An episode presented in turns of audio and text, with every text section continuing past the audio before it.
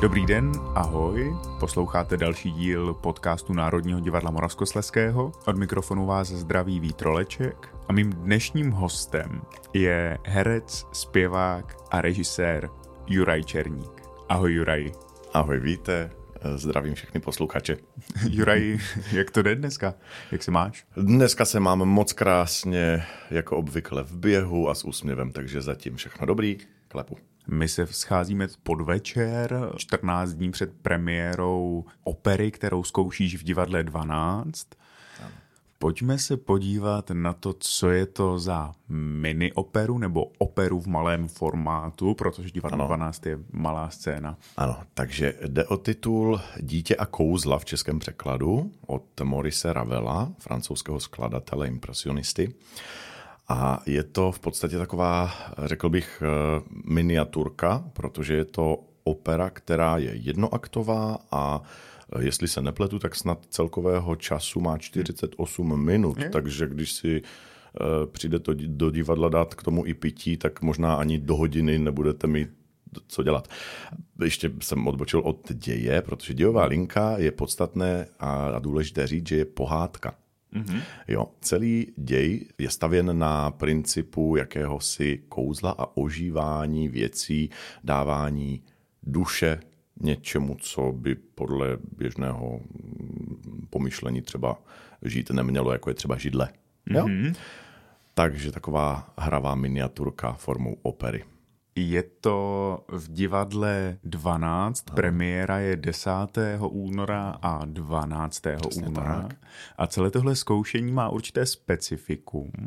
A... Ano, jestli narážíš na to, že jsme ve spojení s Ostravskou univerzitou, ano, přesně na to, je to ono? Ano, ano, ano na fakultu ano, správně, umění, ano, protože to přesně. mě velmi zaujalo. I je to vlastně již tvoje druhá zkušenost s fakultou Ano, přesně tak. A zkoušení. Ano. No, Vlastně takovou jako uh, drobnou legráckou je to, že já jsem absolvent fakulty umění, takže já jsem původně jako vystudoval tuhle tu školu, pak jsem se k té škole takovým jako obloučkem v podstatě vrátil jako uh, pedagog a teďka jako režisér. Nejdřív teda prvně to byl jako pomocný režisér u Lišky Bystroušky a pak uh, v čtyřnotové opeře, kterou teď bych lhal, kdybych se pokoušel odhadnout eh, dobu, kdy to bylo, ale už je to pár let zpátky, protože korona mě neuvěřitelně zmátla v čase, mm-hmm. takže já vlastně si nedovedu vzpomenout, na který já myslím, na rok, kdy to bylo. Březen ale... 2019. A to myslíš, to takhle typuješ od břicha, jsi dobrý, já ti tleskám. já jsem ano. se na tebe připravil. Jo, výborně, tak děkuju. Takže ano, přesně, máš pravdu určitě, když jsi připravil. Juraj, pro koho ta opera bude? Má nějakého cíleného diváka? Jako ono platí, i když řeknu ano i ne, protože mhm. když řeknu ano, cílíme na to, aby to bylo pro všechny, mm-hmm. tak to vlastně znamená, necílíme na nic konkrétního.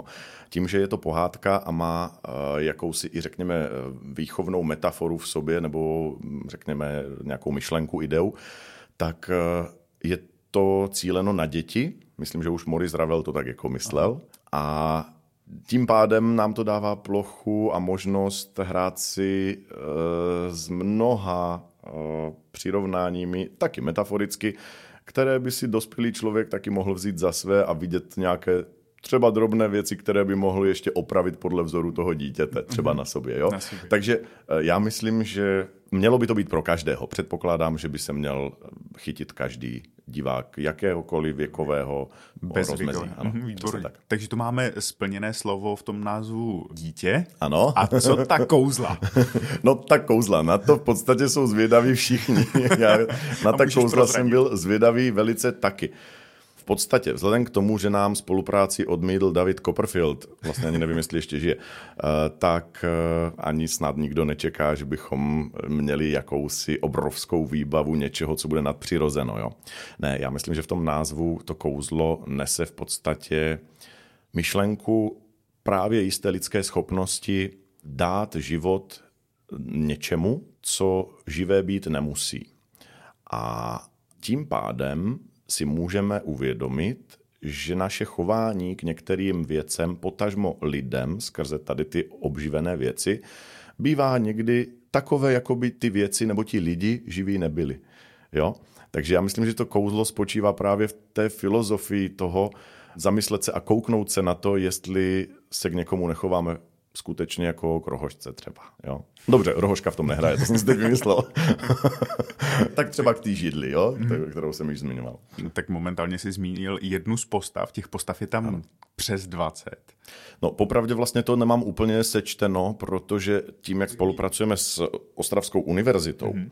tak my jsme přistoupili ještě k takové verzi lidského sudoku kdy já si vařím mozek už asi měsíc nad tím, jak se skládat zkoušky, protože my máme jedno obsazení, které je divadelní a sada 1, 2, 3 plus 4 takže sedmi herců hraje všechny postavy v celé opeře. Jo?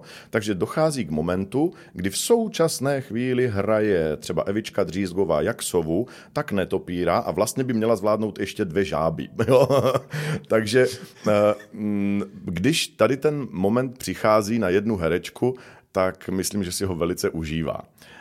No a vlastně díky tomu, že studentů máme naštěstí hodně a šikovných, tak jsme se eh, rozhodli ty role jim rozdělit a tím pádem eh, vlastně každý z těch studentů si drží v hlavě míň eh, postav, ale tím pádem můžeme udělat jako bohatší obsadu. Což je teda velice jako těžké zkomprimovat a se skládat tak, že když mi vypadne jedna studentka, tak vlastně to v podstatě nemá už pak kdo hrát, pokud hrajeme celostudentské jo, a, a tak dále, protože je to skutečně náročné v tom eh, skládání. Takže když se mě teď někdo zeptá, kolik máme těch postav, tak já vlastně už vůbec nevím. protože někdy hraje jedna osoba tři, čtyři postavy, někdy jenom jednu, to je tak asi všechno. Jak si tam vlezete do té dvanáctky? Těžce. Víš, tě, Hodně těžce, přesně. A myslím si, že ty ze scénografie neslevuješ, takže opět bude výpravná a velká. Jak se to vezme, jo? Protože jisté úlitby bohům jsme udělat museli. Na úkor některých věcí, které by si moje dětská infantilní hlava byla schopna vymyslet, jsme prostě využili prostor jinak, než bych původně myslel a chtěl. Jo? Takže pro mě je to strašně pěkná zkušenost v tom, že se učím, jak přepracovávat své myšlenky, kterých by jako bylo strašně moc a nápadů a, a sám sebe zahrnu a pak uh, se musím zase vrátit k něčemu úplně, nebo nevrátit, musím najít něco úplně jiné a na všechno, co, co mě do té doby bavilo, zapomenout. Jo?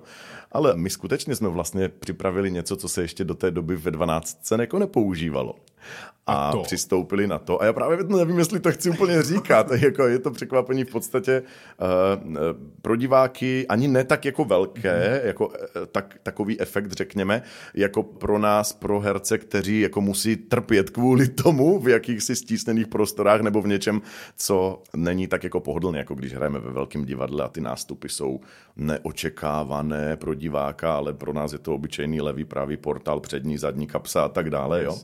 Tak tady je to prostě přece jenom trošku jako klaustrofobický zážitek, když se připravuje herečka na scénu, takže mám z toho trochu radost, jo? že do toho šla, ne z toho, že je to klaustrofobické. Takže jim tleskám. A všichni své role vzali v klidu a v pořádku. Nikdo nevracel, že já židle rozhodně nebudu. ne, naopak, jako já musím teda eh, říct, Evička Dřízgová je jedna z hereček, která jde ale úplně do všeho a když jsem s ní spolupracoval v čtyřnotové opeře, tak velice hrdě šla do role eh, mořské pany s ocasem na no, obou nohou, takže nemohla ani chodit, ani se válet, jenom se kutálet víceméně a u toho zvládla zpívat nádhernou árii eh, sopránovou a ještě to pojala tak komediálně, že jsme jako se plácali o židle všichni. A eh, dovedla si udělat vlastně i sama ze sebe nádherně legraci. No a v tomhletom projektě se odstla v roli židle a ať neprozrazuju předem věci, tak taky to nemá scénicky a kostýmově jednoduché. Trošičku se odstla v jakési pozici, kdy je to i malinko fyzicky náročné, a Evička neřekla na to ani půl slova a jenom tiše seděla v tom omezeném prostoru, kam jsme ji posadili a já jsem na ní koukal a bylo mi málem až do breku, eh, jak to bylo dojemné, že opět neřekla nic a šla do všeho, co si vymyslím, ať je to sebe větší blbost. Takže Evičko, děkuji ti za to. Jsi oblíbený režisér? Už ne. Nevím, jestli jsem teda někdy vůbec byl, ale, ale já myslím, že minimálně se hodně nasmějem na těch zkouškách. Juraj, tuhle jsem šel okolo velkých světelných poutačů, kde vysel plakát na dítě a kouzla. Ano. Já se tě nemůžu nezeptat, co ty dvě kočičky znamenají. Vůbec nic. To jsou prostě dvě postavy z pohádky. Původně tam měla být veverka, ale bylo strašně těžké sehnat někoho, kdo chová veverku a dal by nám ji k, jako k zapůjčení na focení. Takže jsme šli cestou toho, kdo má bílou nebo černou kočku. A nesehnali jsme černou, no tak jsme ji udělali kouzelně v negativu. Že? Mm-hmm. Je mnohem prozajičtější, než byste si jako mohli říct, ale eh, já vlastně nerad tady ty věci prozrazuju, protože někdy ty okolnosti a řekněme problémy eh, přinesou zajímavé řešení, které by si člověk v mhm. podstatě ani nevymyslel a jenom v průběhu toho dění a řešení těch problémů si říká, jo, jo, jo, ano, to vypadá pěkně, fajn, takhle by to mohlo být a dává mi to smysl a v konečném důsledku je to vlastně i částečně uh, inscenační řešení, které jsem použil po té, co jsme vytvořili plakát, jo, řekněme. Jakože se použije vizuál toho, že kočky jsou černá a bílá. Jo, protože Aha. tohle není řečeno v pohádce nebo partituře, že by bylo předurčeno, co musí nebo nemusí být. A těch jako různých řešení jsou mraky. Viděl jsem i způsob takový, že to v podstatě kočky nebyly, že to byli jenom lidi, kteří jakoby, hrajou kočky. ano, hrajou kočky, nebo v podstatě, ano. Jednou z ústředních postav je zlobivé dítě.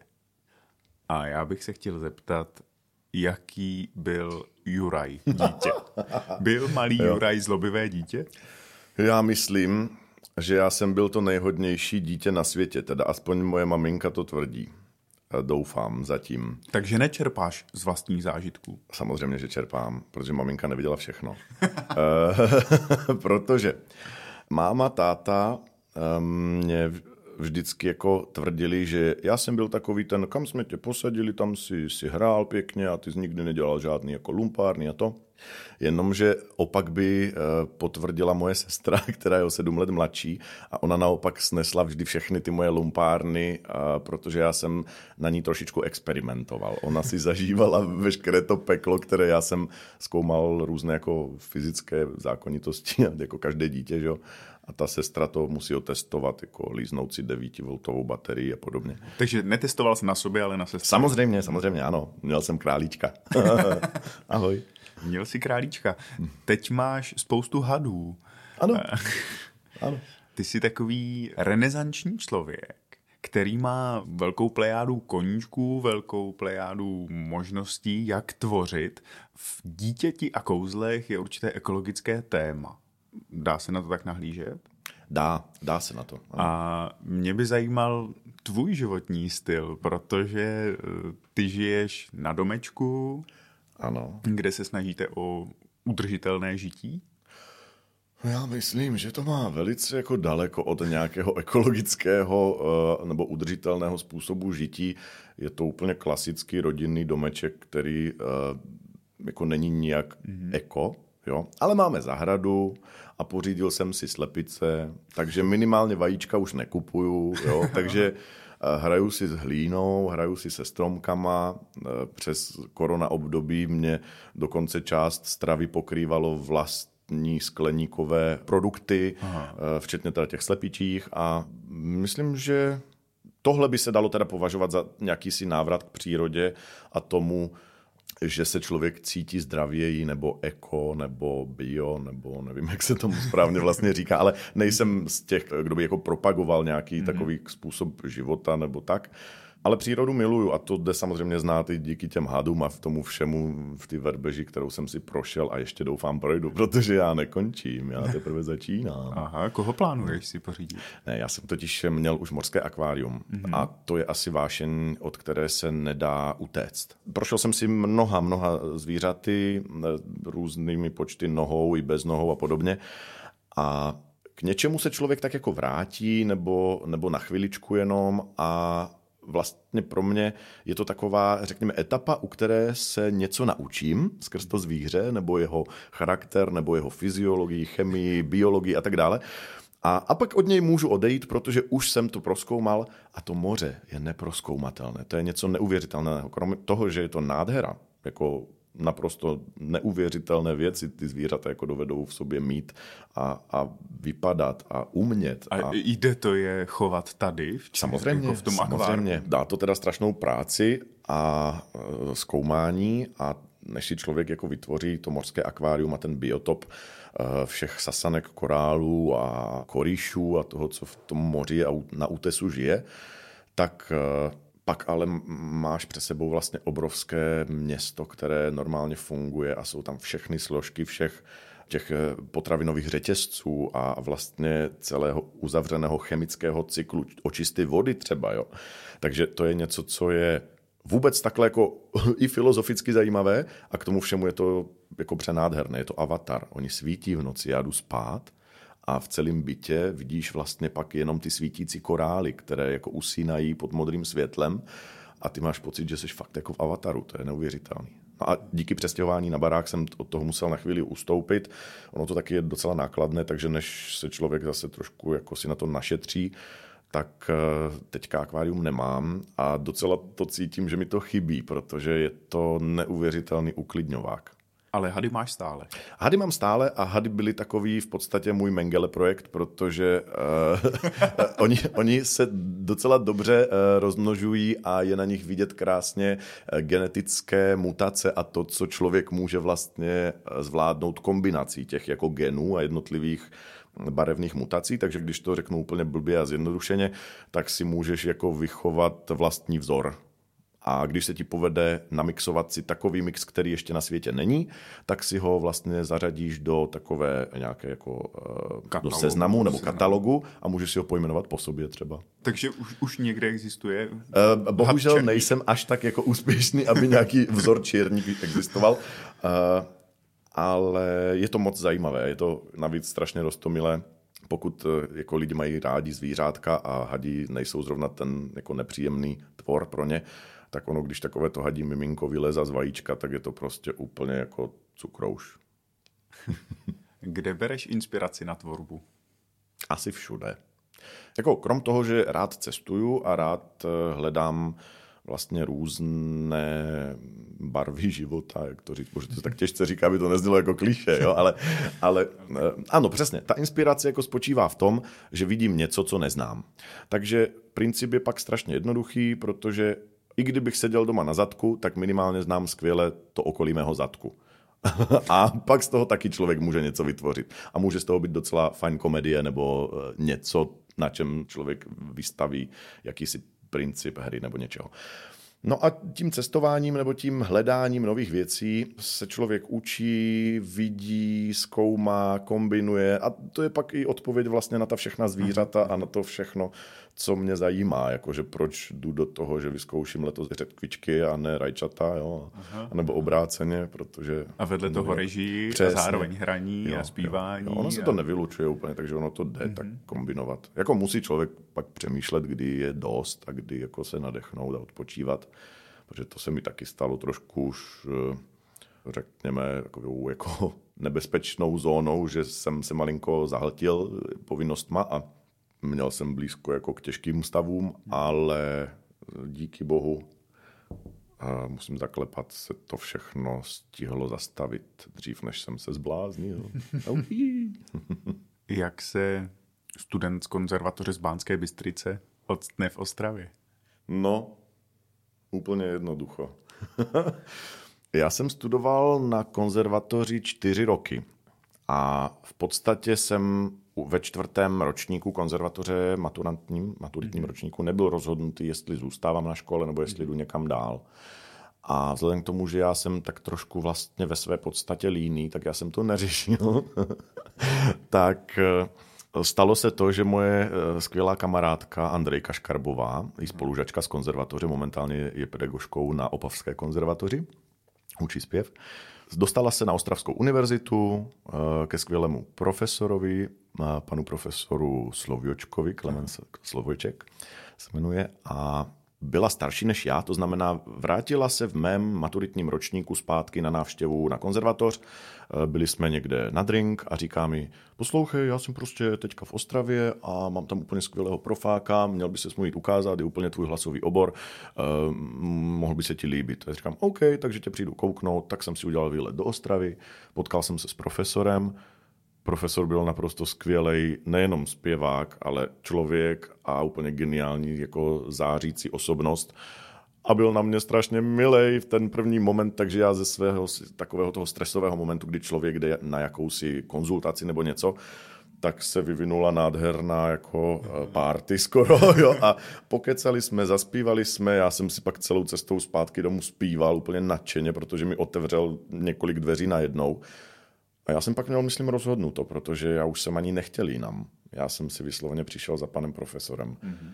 No a tak jsem se odstl v Ostravě a ono u toho studia už pak se nabízely takové různé možnosti, jako tady zaspívat třeba v jesličkách svatého Františka Čerta, anebo v opeře zahostovat mm-hmm. nějakou roli a ono už to tak no, pěkně se letos nabaluje. to bude 15 let, co si poprvé hostoval v NDM. Tohle číslo jsem vůbec nevěděl a teď ho na mě takhle sypeš. Mě to samotný no. šoklo. Jak je to možný? No, já nevím, já vůbec nevím. Letí to. já mám pocit, že jsem sem přišel teďka, no. Cítíš se jako Ostravák? Jo, trochu jo. A já mám totiž takový pocit, že Ostraváci jsou, já jsem to už někde možná říkal, tak se omlouvám, jestli se opakuju, ale Ostraváci jsou úplně jako metropolitní město. Protože tím, jak tady žijí v podstatě na tom trojmezí, Polsko, Slovensko, Českém, tak často se stávají obětí všech tří jako nájezdů, jo? Jak, jak z ty český, polský, slovenský strany. Ano, obětí je špatný výraz, ale vlastně každý, kdo projde, tak nechá jakousi stopu. A tím, že tady je i ta slovenská stopa, tak nejsou mi Ostraváci až tak jako vzdálení duší, jako třeba česká nátura, řekněme pražská nebo uh, jiná, ačkoliv miluju ty lidi taky, jo, jako mám kopec přátel, ale přece jenom jakási část ty osobnosti není tak bezprostřední.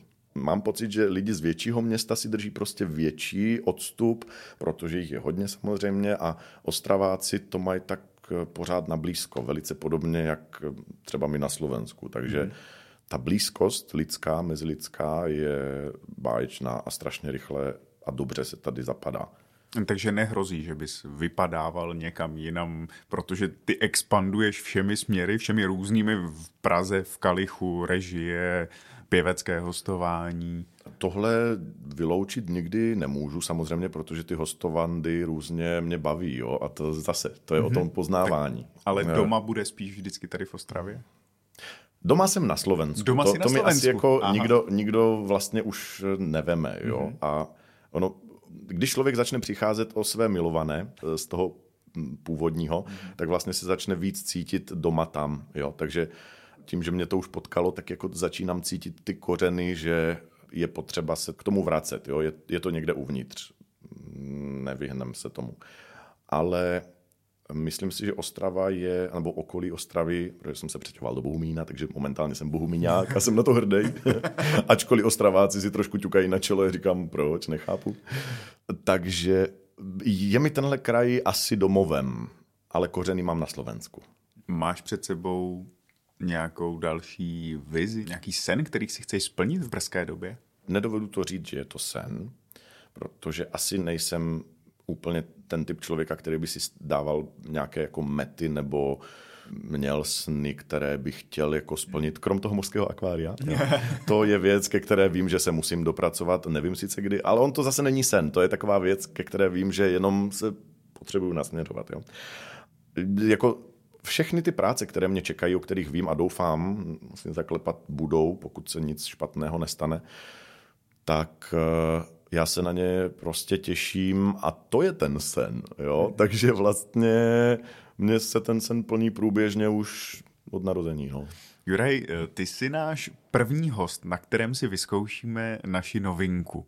A došlo na to, OK, a nevím na co, a už se bojím. Ta novinka spočívá v tom, že to jsou dotazy od našich posluchačů. Aují, Naši posluchači nám mohli dopředu zaslat eh, dotazy mm-hmm. a já jsem z nich vybral jeden, který mě zaujal a týká se té těžké doby, kterou jsme právě prošli nebo i procházíme.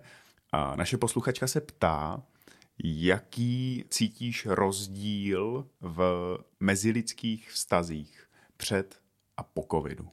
Jestli nějaký cítíš? No, ono je to vlastně moc těžká otázka. Jak bych to sformuloval?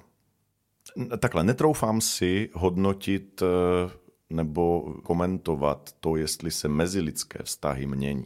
Protože mm, myslím si, že jako na každou krizi to už je jedno, jestli je menší nebo větší, no svým způsobem i obyčejné Vánoce jsou krize, protože lidi změní tempo a směr jo, a mm. začnou se chovat trošku jinak, tak eh, různé eh, charaktery různě reagují.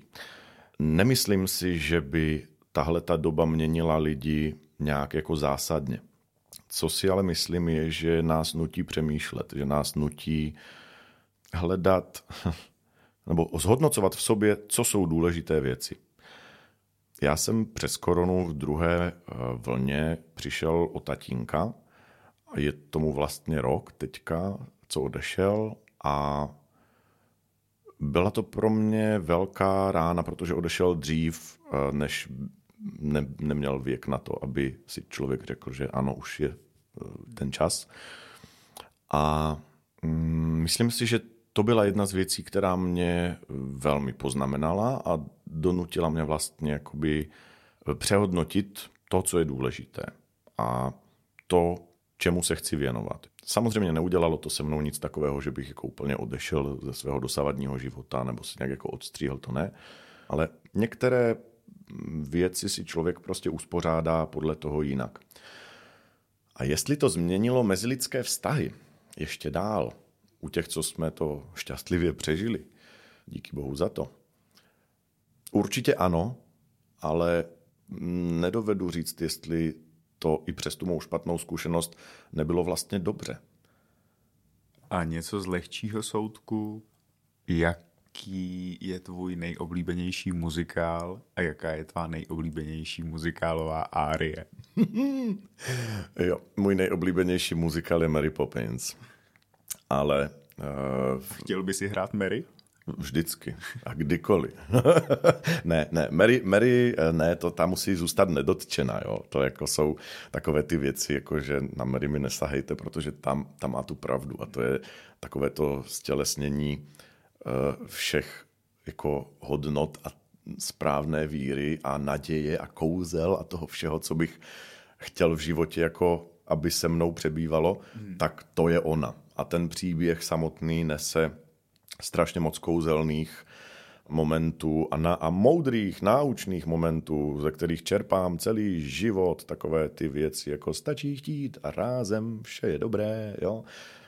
Což mimochodem nádherně eh, pan Josek přeložil. To je jeden z nejhezčích českých překladů vůbec těch jako nádherných myšlenek a filozofií. Takže doporučuji tohle představení.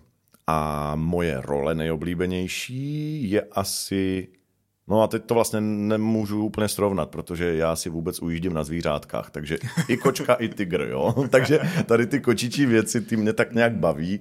Já jsem totiž ve znamení tygra, takže mi to tak, jak si přijde, že to ke mně patří, baví mě to a užívám si to. Když jsem slyšel takové, ty jsi dobrý herec, jenom ti ti lidé nějak nejdou. Říkám, jo, jo, tak proto si hraju ty kočičky a zvířátka a čertíky a tak. Proto exceluješ třeba v kočkách, jo, tady. Eh, děkuju za ten názor. Juraj, pozvi naše posluchače na, na cokoliv. Na cokoliv. Milí posluchači podcastu NDM, dovolte, abych vás pozval na cokoliv. Eh, ne, teďka vážně, skutečně na cokoliv, protože tato doba eh, lidi dělá opatrnějšími a to je dobře, ale s rozumem v hrsti a tou opatrností jsme schopni vám hrát a vy jste schopni nás vidět a přijít za náma. Takže nebojte se, buďte odvážní a přijďte za náma do divadla. A tímhle vás zvu krom všeho repertoáru, který hrajeme, nejenom v NDM, ale i v ostatních divadlech. Tak přijďte na pohádku Dítě a kouzla, která bude 10. a 12. února mít premiéru a zahrají vám ji jak solisté opery NDM, tak i studenti Ostravské univerzity. Budeme se na vás moc těšit. Končí dnešní rozhovor Juraj Černík. Juraj, moc děkuji za to, že jsi k nám přišel. Já děkuji za pozvání a naslyšenou. Od mikrofonu se loučí Vítroleček.